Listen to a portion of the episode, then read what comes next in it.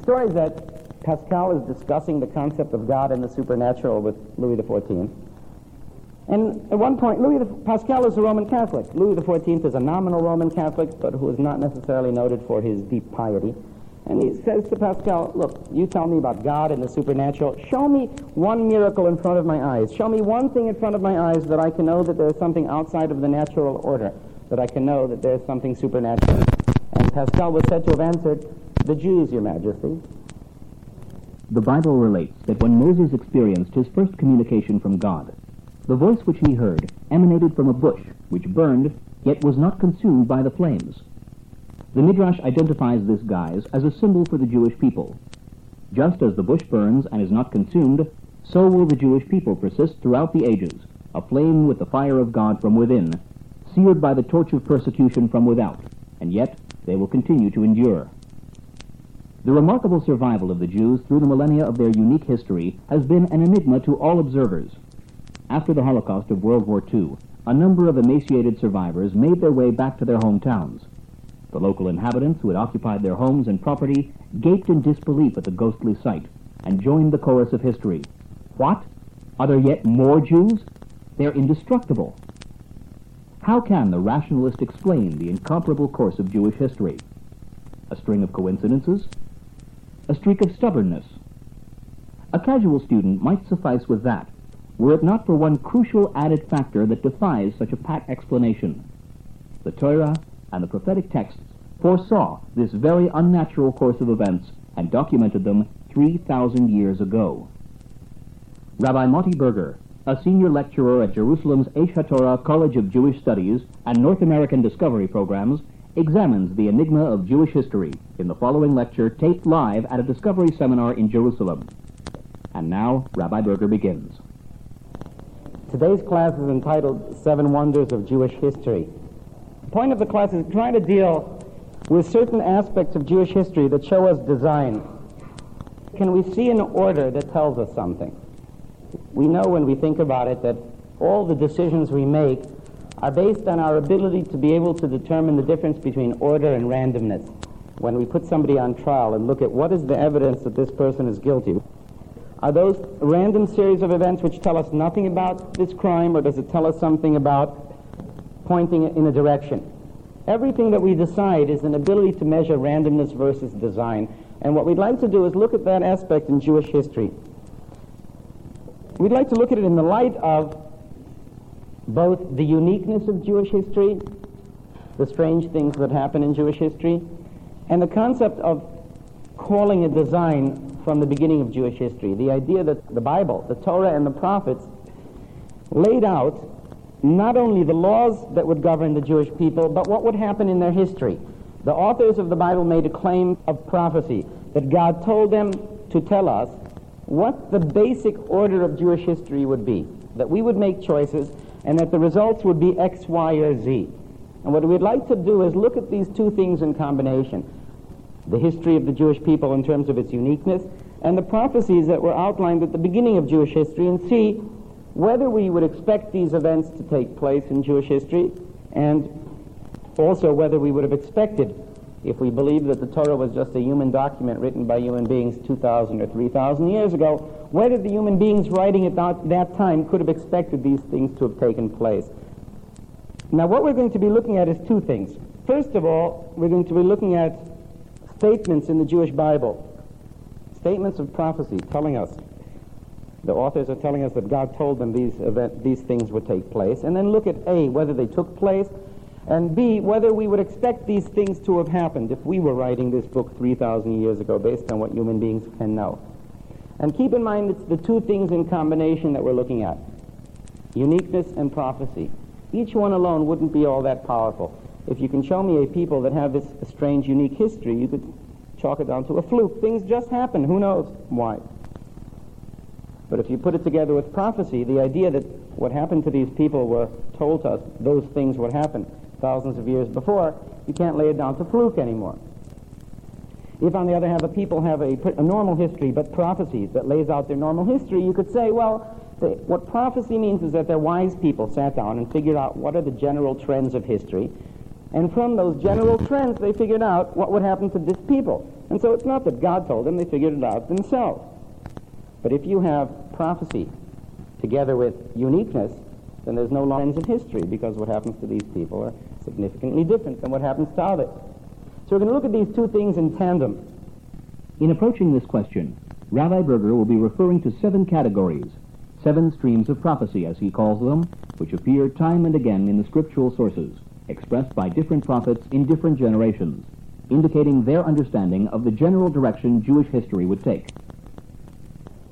Starting off on page 84, we have category number one, the eternal nation. The statement throughout the Bible is that the Jewish people have the central mission of all nations. And that central mission is to transmit to the rest of humanity the fact that we were created by a God and that the purpose of existence is for mankind to connect to the infinite. And that because the Jewish people were offered this connection to God and because we are a nation, we're bearing this message and we have to bear it for all time, for all humanity, and therefore we're eternal. Nothing can cause this nation to cease to exist. Well, if you believe in a God-given Bible and that we're bearing a message for humanity, it would make sense that we would have an eternal mission. What about if we don't have that connection?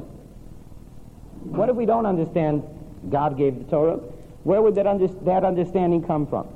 So on page A4, we'll look at a few references from the biblical narrative. On page A4, paragraph 1, at the very beginning, Genesis chapter 17, God is talking to Abraham and says, I will establish my covenant between me and you and your descendants after you throughout their generations, an eternal covenant, to be your God and the God of your descendants after you. The understanding is that the, the covenant is forever. Well, that's all well and good when the covenant is made, but what about when things get bad? After all, maybe the people won't be keeping the conditions of this, this covenant. What happens then? In paragraph 2, that's from chapter 26 in Leviticus, which talks about all the things that will befall the Jewish people if they move away from keeping the Torah. But the Bible says, Yet even so, even while they are in their enemy's land, I will not reject or spurn them, lest by wiping them out I make void my covenant with them, for I am their God. I will remember them because of the covenant I made with their forefathers, whom I brought out of the land of Egypt under the very eyes of the Gentiles, that I might be their God. Even in bad times, when the people have moved away from Torah, and terrible things are happening to them, but the one thing that is not, does not come to an end is this covenant between God and Israel, eternal covenant. The various other paragraphs, which you could look through later on pages A4 and A5, talk about the eternity of the connection between God and the Jews. And because an eternal covenant means the covenant is forever, it also means the Jewish people have to be forever. That's why, for example, paragraph 6 says, from Jeremiah 31, says, Thus says the Lord, who establishes the sun to light the day, the laws of the moon and stars to light the night, who stirs up the sea into roaring waves, whose name is the Lord of hosts. If these natural laws should ever give way before me, says God, only then shall the offspring of Israel cease to be a nation before me for all time. That God says, I who created the sun, moon, and stars, say, if ever these natural laws give way, so too the nation of Israel will cease to be people before me for all time. Covenant is eternal, which means the nation continues to exist no matter what. It is not only students of the Bible, nor is it only Jews, who have noticed this stubborn indestructibility. The phenomenon is an obvious one, and several Gentile scholars saw it as cause for comment. It's noticed not only by us, it's noticed by other writers outside of Judaism. If we turn to page A6, you'll find, just read a couple of those. Paragraph 1, called Concerning the Jews, by Mark Twain. Twain wrote, The Egyptian, the Babylonian, and the Persian rose, filled this planet with sound and splendor, then faded to dream stuff and passed away. The Greek and the Roman followed and made a vast noise, and they're gone. Other peoples have sprung up and held their torch high for a time, but it burnt out, and they sit in twilight now or have vanished. The Jew saw them all, beat them all, and is now what he always was, exhibiting no decadence, no infirmities of age, no weakening of his parts, no slowing of his energies, no dulling of his alert and aggressive mind. All things are mortal but the Jew. All other forces pass, but he remains. What is the secret of his immortality? That question is a very important one because Mark Twain was an agnostic, and it's very unusual for an agnostic to ask a question about the secrets of immortality.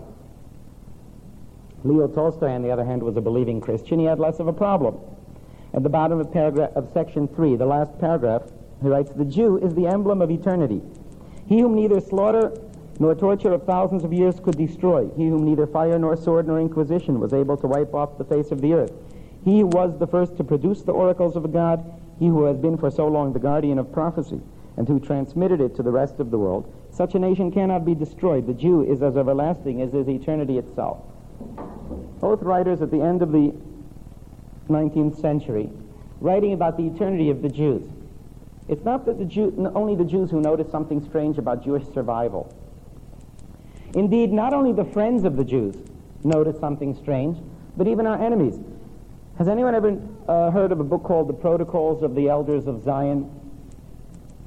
It was written in the late 1800s. It was written as a forgery purported to be the minutes of secret Jewish meetings to control the world.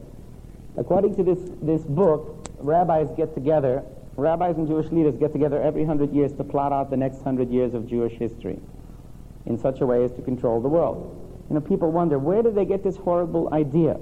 Well, we all face the reality. Where do you think they get it? Because it's not only our friends, but our enemies notice this strange concept of a continuity of the Jews, the, being like a cat with 99 lives, just always ending up on its feet. It's not just a canard, because then other peoples would have those books written against them too. The idea that they can take advantage of this concept of the fact that whatever happens, the Jews end up surviving and going on. And it would almost seem logical if you think about it that if you don't believe that God has anything to do with it, that the Jews themselves are plotting this out. Perhaps even more absurd, it's perhaps the least likely probability that things just happen that way. If God isn't controlling it, somebody clearly is. In an effort to unravel this mystery of survival, Rabbi Berger examines the definition of a nation. What causes a group of individuals to coalesce into a national unit? and what elements cause it to lose its identity and disintegrate. Historians tell us that a nation, the word nation means a people who are bound together by having certain things in common. And I'd like to ask you, what things does a people have to have in common to be a nation? Land in common? Language in common? It's almost like dimensional. Land, language, now give it a depth. Land, language, and history. And it seems that all the others fall into a sub-function of those things existing. Land, language, and history in common are what people have in order to be a nation. So now, let's look at it in terms of the Jews. Do the Jewish people have a land in common? We have a land in theory, but it's really not in common because for the vast majority of Jewish history, the vast majority of Jews never lived here. Do we have a language in common? Yes and no. Yeah, we have a language theoretically, Hebrew, but for the vast majority of our history, most Jews didn't speak it. And do we have a history in common? Again, somewhat. Know, as the farther back we go, the more common. If we go back to our Jewish ancestors 2,000 years ago, they're probably all here, right? But the closer we get to our own period of time, the less commonality we get of history. The Jews of, of England, of Morocco, the Far East. The Jewish people has less of land, language, and history in common than any other nation that we can think of and yet we are the eternal nation that continues surviving. Those are the three elements that are seen to create commonality. And yet we have less of those than any other nation you could think of. We're still here.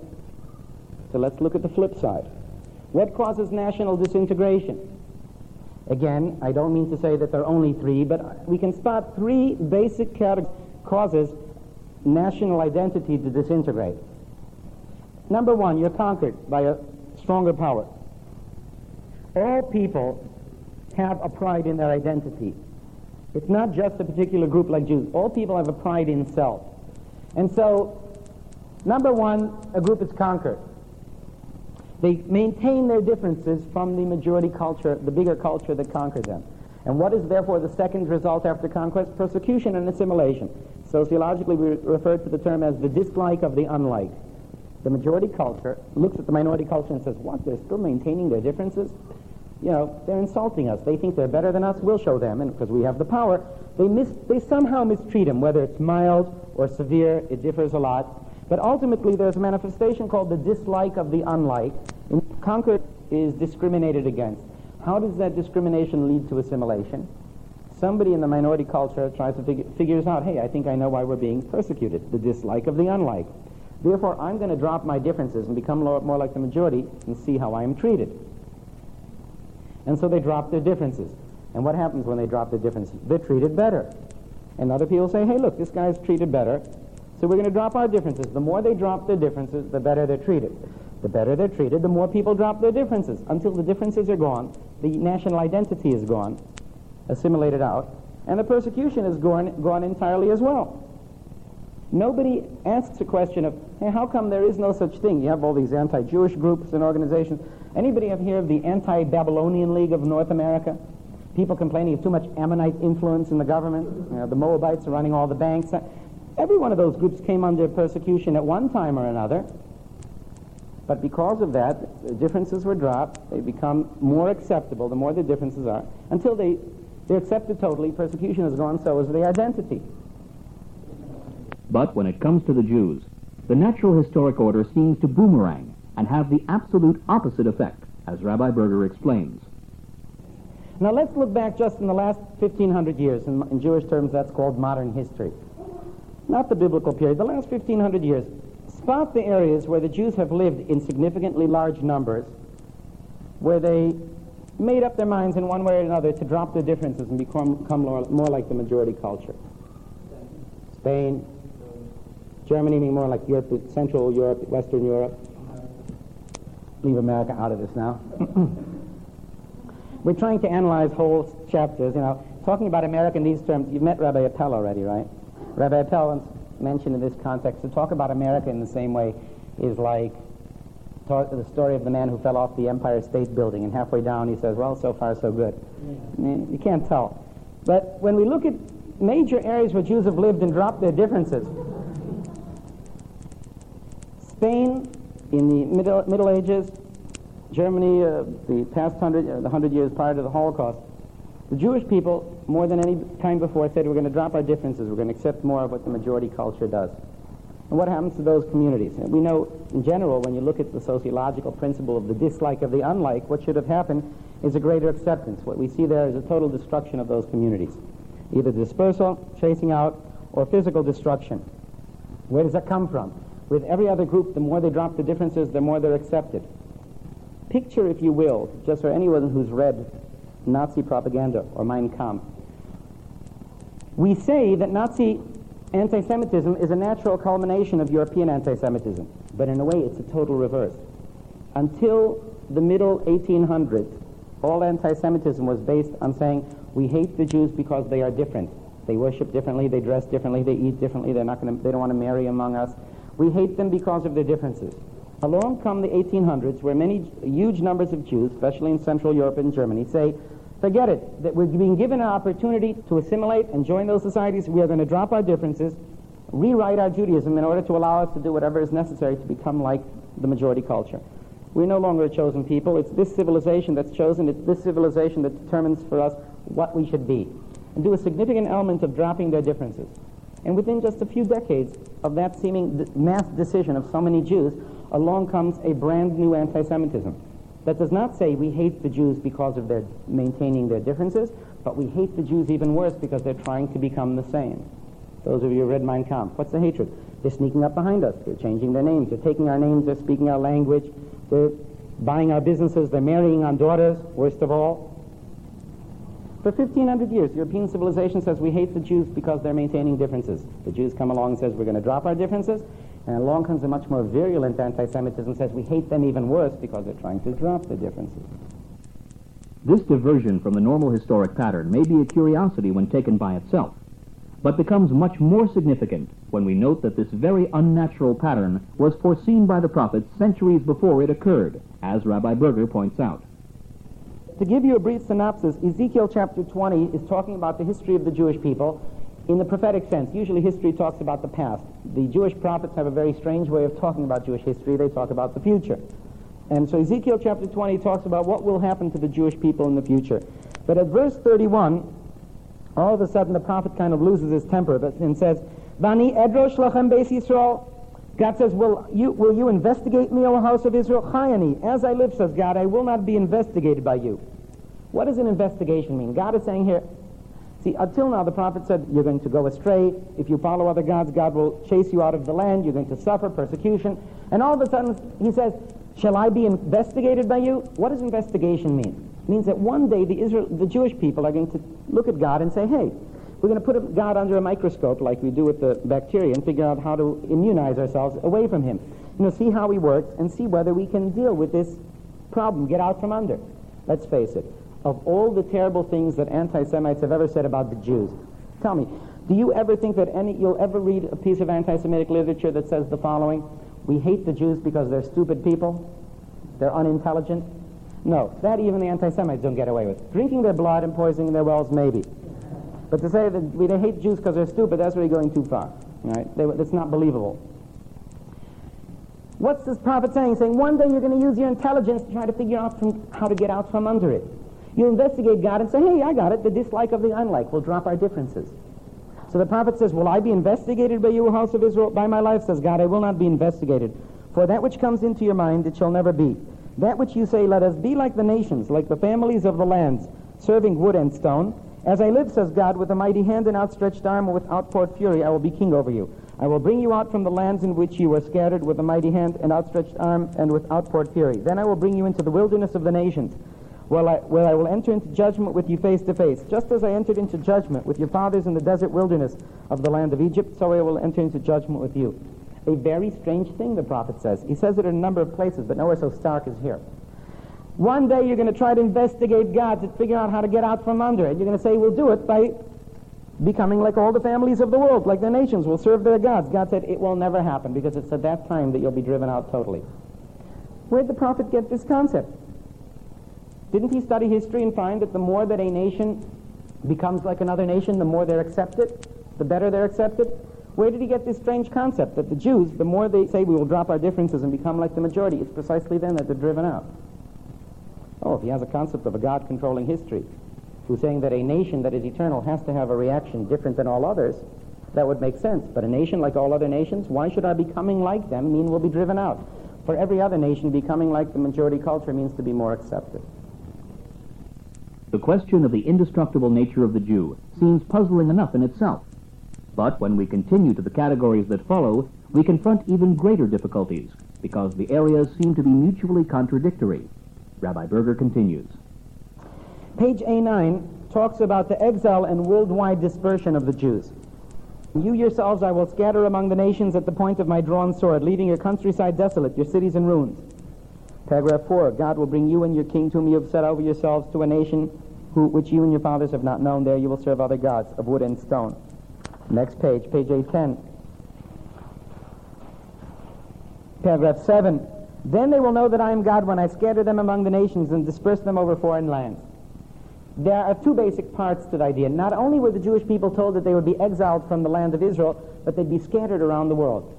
Some people try to make the point that maybe, after, when were the Jews first exiled out of the land of Israel? Anybody know? Around 586 before the Common Era, the Babylonians destroyed the temple and exiled us from Judea. So some would say, oh, maybe that's the period of time that this was written, that God said we'd be exiled and put it into the Bible. There's only one trouble. At the time of the Babylonians, we were taken in exile from Judea and taken as a unit to Babylon. We weren't scattered across the nations, far from it. We had an autonomous, self-ruling body in Babylon until we came back, part of us came back to build the second temple. But the Bible says we'll be scattered around the four corners of the globe. What prophet would be so stupid as to say that when if he's writing it as a result of the Babylonian exile, that's the opposite of what happened in Babylon. We were only scattered across the four corners of the globe during the Roman exile. The Romans destroyed the temple in the year 70 of the Common Era, and after that the Jews are dispersed all over. And nobody argues that the Bible was written later than that. Does anybody know when we have an absolute record of a foreign culture coming into this area and testifying to the existence of the Bible as we have it now? Which was the first culture to translate the Bible in its entirety? Anybody know? Yeah, the Greeks, the Septuagint. Around the year 250 before the Common Era, they translated the Bible. There are translation differences, but no verse or chapter differences. The, Septu- the Greeks translate the Bible. It's clear that from then on, no Jew can tamper with it and put in new Hebrew parts, because then it would disagree with the Greek. Septuagint, which was written in the year 250 before the Common Era, the Greeks themselves testify that the Bible was already known as the ancient books of the Israelites that they claimed they got from God at Sinai. So we know that at the very latest date that we know there could be no tampering is the year 250.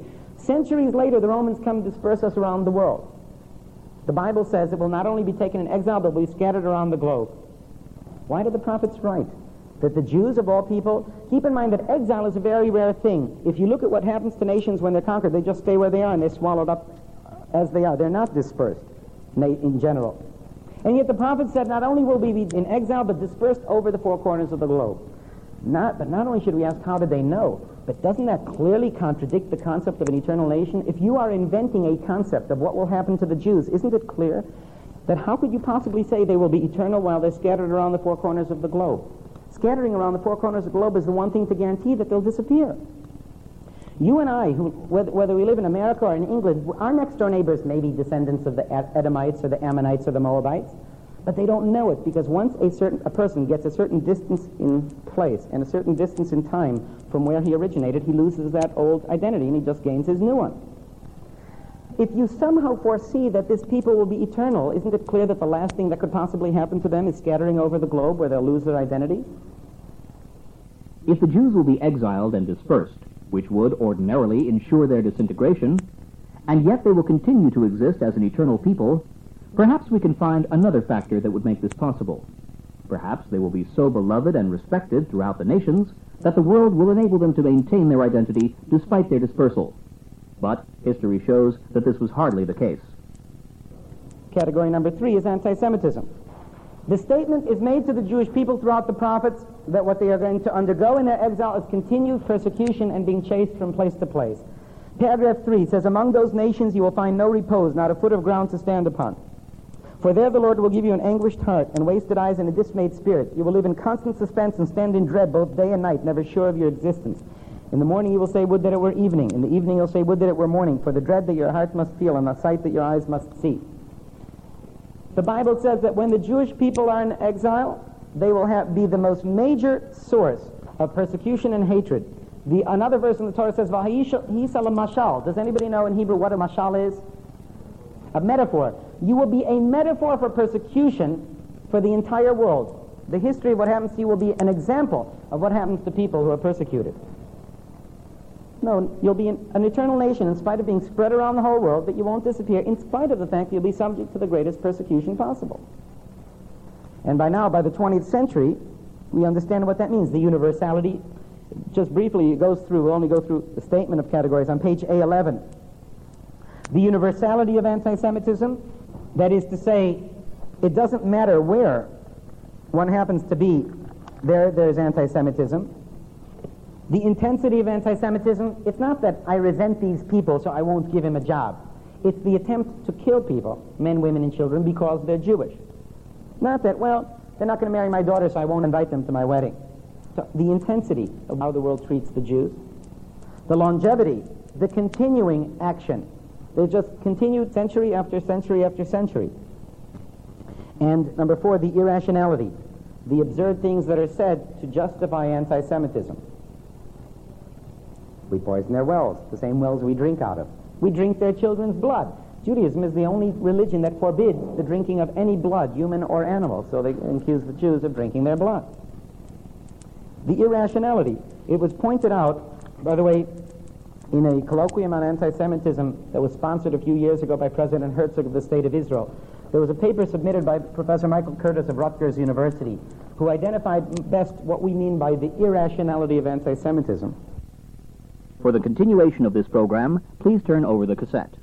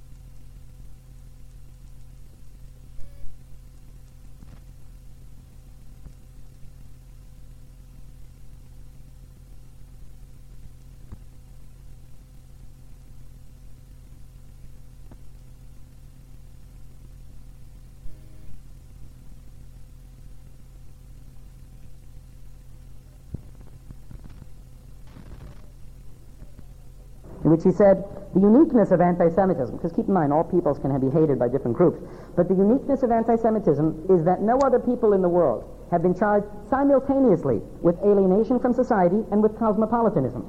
That is, at the same time, if you're alienated, how can you be accused of being cosmopolitan? To be cosmopolitan, how are you accused of being alienated from society? With being capitalist exploiters and also revolutionary communist agitators. Again, we live in a world where people accuse Jews of being both the capitalists and the communists. There's an excuse mechanism where whatever you hate, the Jew is that. And it doesn't matter if it's happening at the same time. He goes on and says, for example, the Jews are accused of having a materialist mentality and at the same time of being a people of the book. At the same time with being cowardly pacifists. With being a chosen people and also having an inferior human nature, with both arrogance and timidity, with both extreme individualism and with communal adherence, with being guilty of the crucifixion of Christ and at the same time held to account for the invention of Christianity.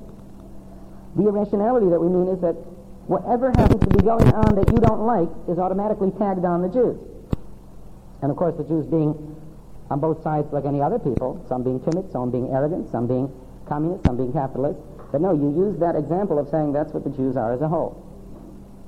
Despite this relentless persecution, the prophets foresaw that the Jews would remain an eternal nation, scattered though they would be among the Gentiles. How could they concoct such an unlikely scenario? Rabbi Berger continues.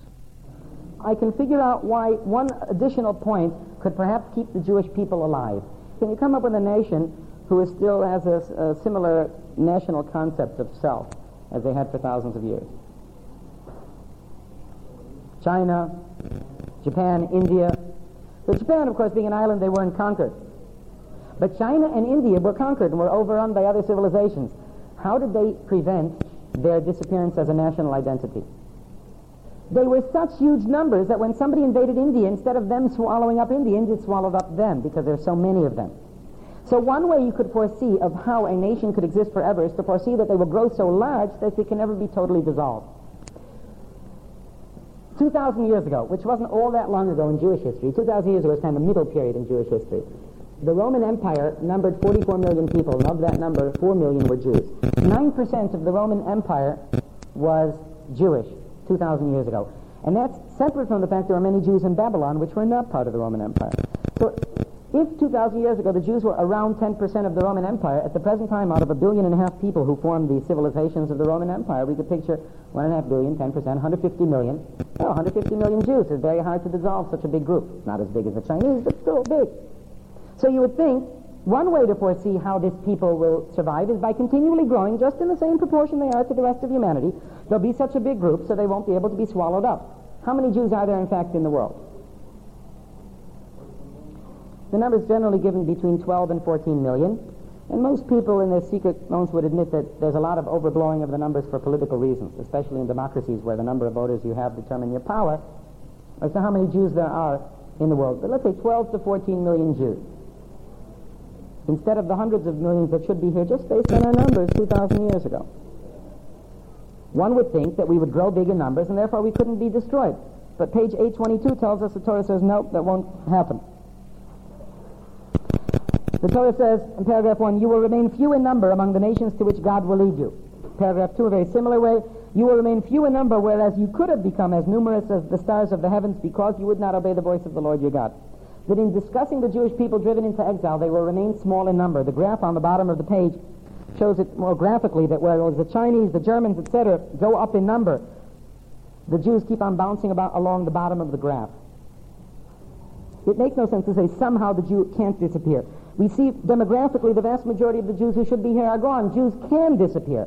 So if 90% can disappear so that it fulfills the biblical concept of remaining few in number, why can't it go to 99.9, 100% and disappear entirely? 50% of the Jews who should be here are gone, 80%, 90% are gone. If that number can disappear, why can't 100% disappear? And that's the end of it. No. Torah says, few in number, you're going to bounce along the bottom of the graph, but you're an eternal nation. Doesn't matter if they hate you and persecute you, and you're driven to the four corners of the globe, you still maintain your identity. Who wrote this 3,000 years ago? What imbecile writes this, that this will happen to an eternal nation? Giving all the conditions that would say why they would disappear, and subsequently is able to m- manipulate 3,000 years of history to maintain all these seemingly contradictory points. With all these factors poised against the Jews, Perhaps one might suppose the prophets envisioned a pathetic group of closeted individuals, barely hanging in there until the end of time. But no. The prophets foresaw a people that would have a huge impact on the multitudes around them, an impact way out of proportion to their small numbers. Category number five is a light to the nations on page 823.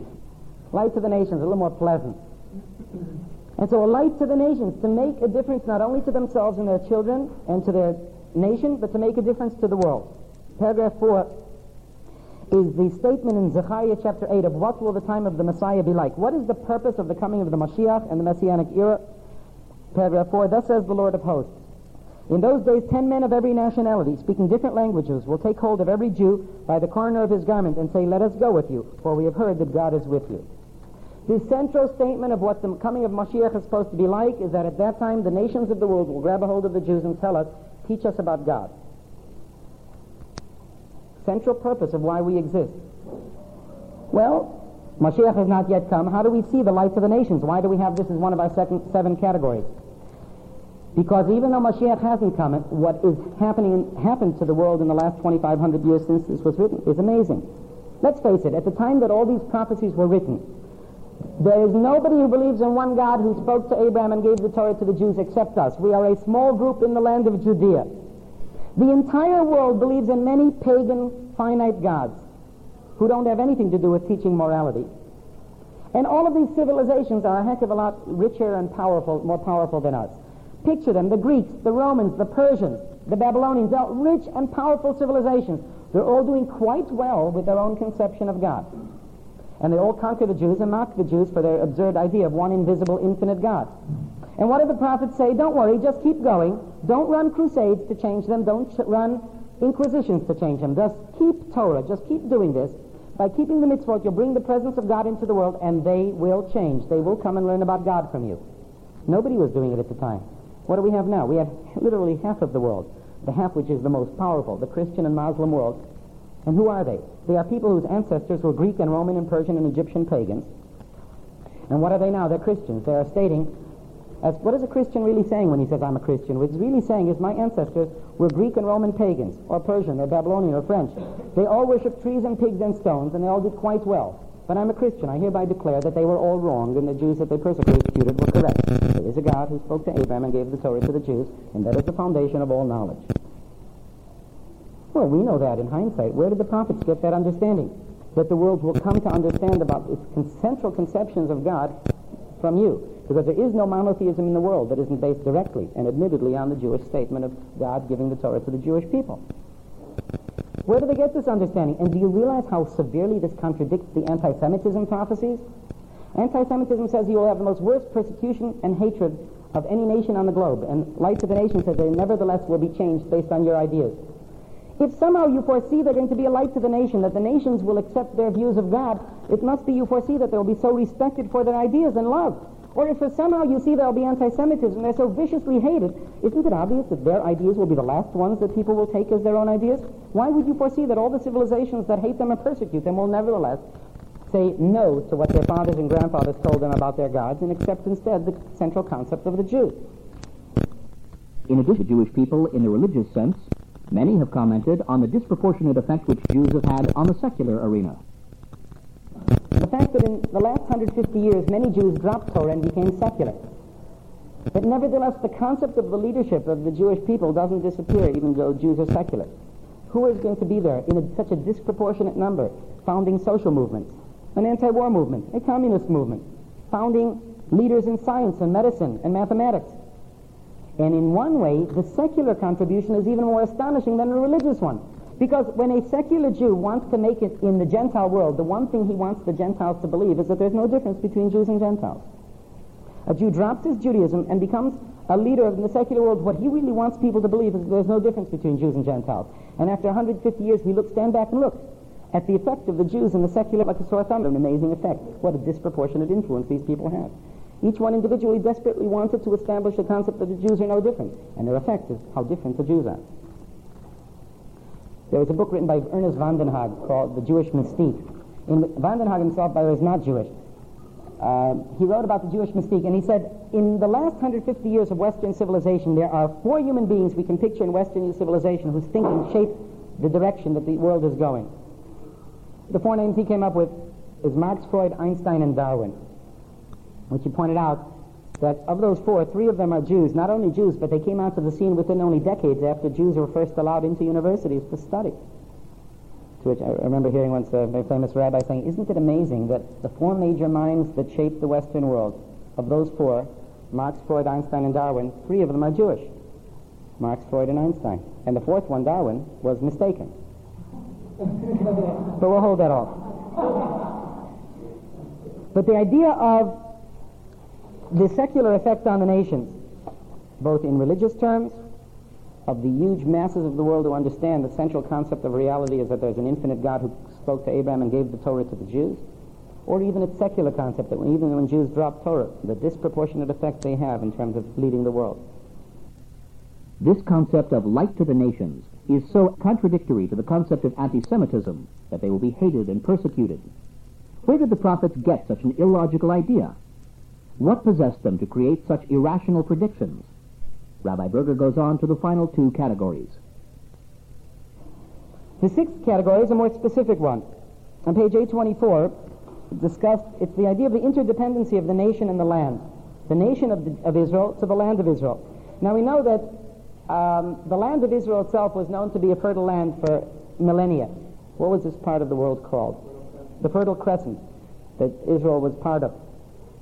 And so we see, we're not going to read them all, but paragraph 1 and 2 on page 824 talks about how the Bible refers to the land of Israel as a good land. And if we go on the bottom of the page to paragraph 4, we see that as late as the first century of the Common Era, when Josephus wrote about the Jewish wars, he wrote, For the whole area is excellent for crops or pasturage, and rich in trees of every kind so that by its fertility it invites even those least inclined to work on the land. The land of Israel was a very fertile land, not only when God gave us the land, but a thousand years later when the Romans came in the first century. Now, can anyone give me a good secular reason as to why ancient civilizations would want to conquer this piece of real estate? It was the center of the ancient world. It controlled the trade routes from Europe to Africa, and then from Asia to Europe and Africa. It was central. And therefore, if you want to control the trade routes, you have to control this, you want to control this area. Now, if you have ancient civilizations coming to conquer the land of Israel, and the land is a fruitful area, it's a fertile land, what's your major interest as a civilization conquering this land? Your major interest is to keep the fertility of the land. Because if you want to station your armies here to control the territory, you need it to be able to grow crops and maintain a large garrison. So either you will enslave the people you conquer and tax them for their crops, or if they're really not behaving well, you'll throw them out and bring your own people in to settle the land. But the one thing you want to do is maintain the fertility because you cannot control a desert. A desert can't be controlled by an army because it can't maintain the army there. And yet we see on page 825, the prophets tell us that when the Jewish people leave the land of Israel, the land becomes a desert. Paragraph 1, I will make the land a desolate waste so that its proud strength will cease. The mountains of Israel will be so desolate that no one will cross them. Then they will know that I am God when I make the land a desolate waste because of all the abominable things they have done. Paragraph 4. So devastated will I leave the land that your very enemies who come to dwell in it will stand aghast at the sight of it. Throughout the Bible, the discussion is very clear. When the Jews leave the land, it becomes a desert.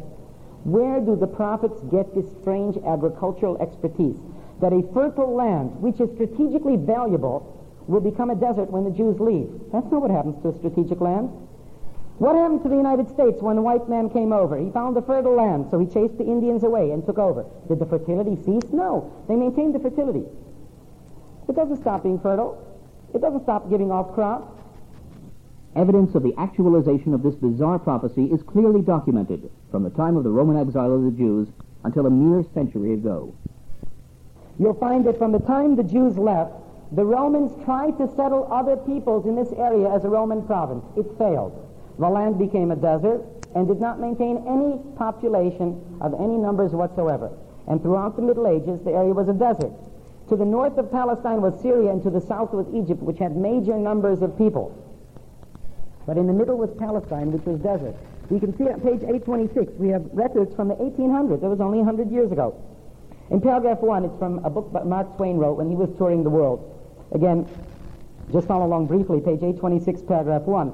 We traversed some miles of desolate country whose soil is rich enough but is given wholly to weeds.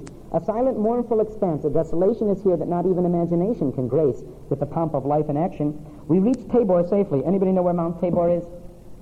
East of Haifa, near the Galilee, Jezreel. We reached Tabor safely. We never saw a human being on the whole route. We pressed on toward the goal of our crusade, renowned Jerusalem. The further we went, the hotter the sun got, the more rocky and bare, repulsive and dreary the landscape became. There was hardly a tree or a shrub anywhere. Even the olive and the cactus, those fast friends of a worthless soil, had almost deserted the country. No landscape exists that is more tiresome to the eye than that which bounds the approaches to Jerusalem. Jerusalem is mournful, dreary, and lifeless. I would not desire to live here. It is a hopeless, dreary, heartbroken land. Palestine sits in sackcloth and ashes. Paragraph 3, a book written exactly 100 years ago. Professor Sir, John William Dawson, Modern Science and Bible Lands. Until today, remember, he's writing this in 1888. He's not writing this as Zionist propaganda. Has no idea of what's going to come in the future. He writes, until today, no people have succeeded in establishing national dominion in the land of Israel. No national unity or spirit of nationalism has acquired any hold there. The mixed multitude of itinerant tribes that managed to settle there did so on lease as temporary residents. It seems that they await the return of the permanent residents of the land. Throughout the Middle Ages, the land was desolate, supported no population. At the time the Bible was written, it was fruitful, and it was a strategic land. If for somehow you foresee this strategic land is going to be conquered, the one thing you know is that it will maintain its fruitfulness and be settled by others. No, the prophets say, when the Israelites leave, the land becomes a desert. It will not give forth its fruit, and as a result, no major numbers will settle there. Where did they get this strange expertise? When a fruitful land that is also strategic should definitely draw other people when the Israelites are driven into exile. But the prophet stated both the exile of the people and the desolation of the land would be limited in duration, which brings us to the final stream of prophecy, the inevitable return of the people to their land. Paragraph 1. The Lord your God will return you from captivity and have compassion on you. He will return and gather you from among all the nations. Paragraph 4. Thus says God, in this place of which you say how desolate it is, without man or beast, in the cities of Judah, in the streets of Jerusalem that are now deserted, without man, without inhabitant, without beast, there will yet be heard the sound of joy and the sound of gladness, the sound of bridegroom, the voice of the bride, etc. For I will restore this country as of old, says God. The statement of the prophets is you're going to go into exile for a long period of time, and it'll become a total desert. But in the end, you have to come back. Nothing stands in the way. What about the fact that the land is a desert? Oh, no. Paragraph 6 on page 829 to 36 says, As for you, O mountains of Israel, you will shoot forth your branches and bear you fruit for my people Israel, for their return is close at hand. The statement of the prophet is that the land will be a desert as long as the Jews are gone, but the curse is lifted when it prepares for the Jews to return. And that's why the Talmud tells us, in paragraph 7, the Talmud tells us, don't try to figure years. When does the Messiah come? When is the return? Keep your eye on the land, because the land was cursed to be desolate. What happens to the land tells you when the end is near. Just to give us an idea of how absurd the concept is of a return. 140 years ago, when the Reform movement was founded in Germany in the 1820s, 30s, and 40s, one of the first basic elements of Jewish belief that they rejected is the concept of a return to the land of Israel. And they said they had a banner heading of their doctrine, and words which obviously in hindsight grate upon our ears say, Germany is our fatherland, Berlin is our Jerusalem, because they understood better how the solution. Ridiculous, 1840, to think those guys making up this pious hope of return, isn't it obvious that here we are in 1840, how absurd it is to believe that we are one day going to be all settled as Jews in, in the land of Israel, in that desert in Palestine? Isn't it clear that they were how wrong they were? Here we are in Europe. It's obvious we're here to stay. Look how well we're accepted. And so they reject the concept of return. Were they idiots? No. They were rationalists. They just didn't understand that there is a control of human history. There's a control of Jewish history. But to give us an understanding of how Judaism saw the context of Jewish history continuing no matter what happens to be happening at any given time in history, just look at one additional paragraph. It's called the prophecy of the valley of dry bones. Ezekiel is taken by God into a desert where he sees a bunch of dry, bleached bones. And God says to Ezekiel, Can these bones live? And he says, Only you know, God. And God says, Call upon these bones to live. So Ezekiel calls on them to live, and the bones start coming together, bone upon bone, and flesh forms over them, and blood, and sinews, and veins, and skin. And they're actually whole bodies, but they're still dead. And God says to Ezekiel again, Can the bones live? And Ezekiel says, well, by now perhaps he's a little more convinced, but still, uh, you know, God. So he says, call on them to live. And Ezekiel calls on their souls to come. The wind comes and blows their souls into their bodies, and they stand up as living human beings. This is the vision Ezekiel had. What is the significance of the vision? The bottom of page 829. The significance is the irreversibility, the total inevitability of the redemption of the Jewish people, that nothing can get in the way. Paragraph 10, Son of man, God is speaking to Ezekiel, saying, Son of man, these bones are the whole house of Israel. They have been saying, Our bones are dried up, and our prophes- their hope is lost. We are cut off. Therefore prophesy and say to them, Thus says the Lord God, O my people, I will open your graves and have you rise from them. I will bring you back to the land of Israel. Then you will know that I am the Lord when I open your graves and raise you from them, O my people. And I will put my spirit in you, and you will live. You will revive. And I will settle you upon your land. Thus you will know that I am the Lord. I have promised, and I will do it, says God. Central concept is that nothing gets in the way of the redemption of the Jewish people back to the land. And if they are dead and bones and bleached in the desert, then they're simply going to have to come back alive. It doesn't matter if the worst disaster that hits the Jewish people is the end of their 2,000 years called the Holocaust. It's precisely three years later that it starts back. Nothing at all gets in the way of what God says is the necessary requirements of Jewish history. The Midrash relates that the Roman Emperor Hadrian once remarked to the sage, Rabbi Yehoshua, Great is the lamb that survives among seventy wolves, a reference to the Jewish people, who, remarkably, survive among the seventy hostile nations. Rabbi Yehoshua corrected him, replying, No. Great is the shepherd who protects that sheep and destroys those that rise against her.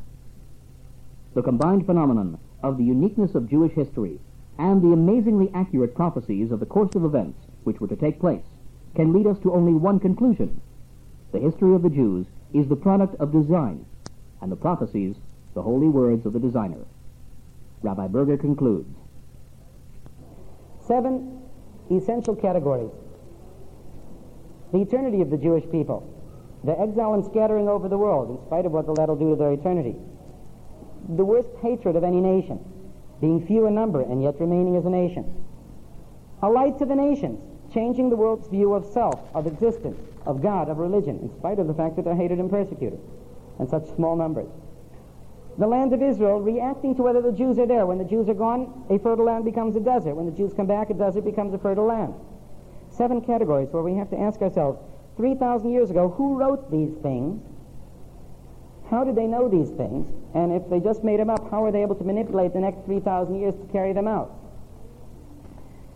To give us an idea that it's not simply we who are looking at all this, that it's noticeable outside of the circle of those who are involved in Torah. I'd ask you, I'd like to read to you one final paragraph. It's from a book called The History of the Jews by Cecil Roth. Cecil Roth was a non-observant Jew who was a very famous history teacher in Oxford University.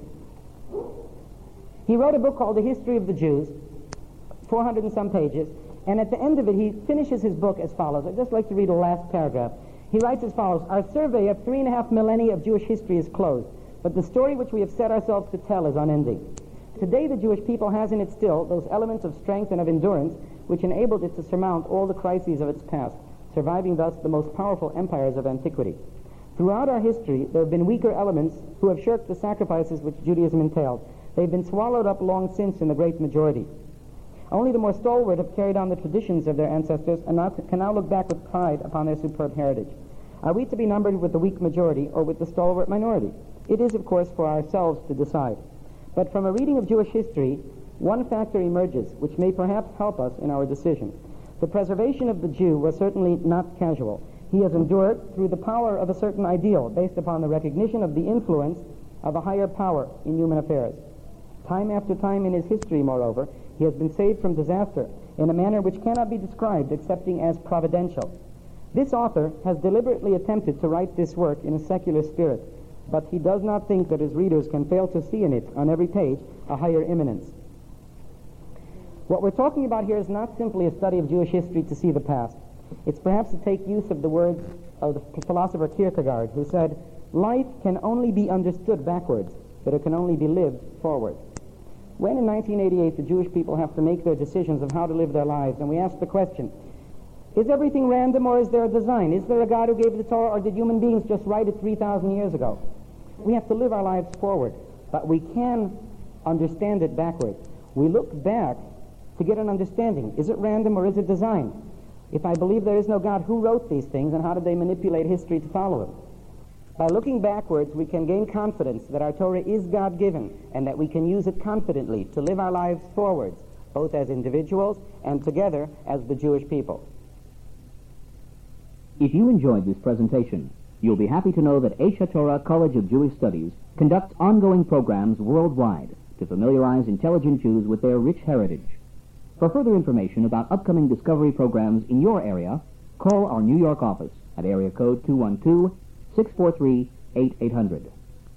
This cassette was recorded by Voices from Jerusalem, the recording studio that puts the depths of Torah at your fingertips.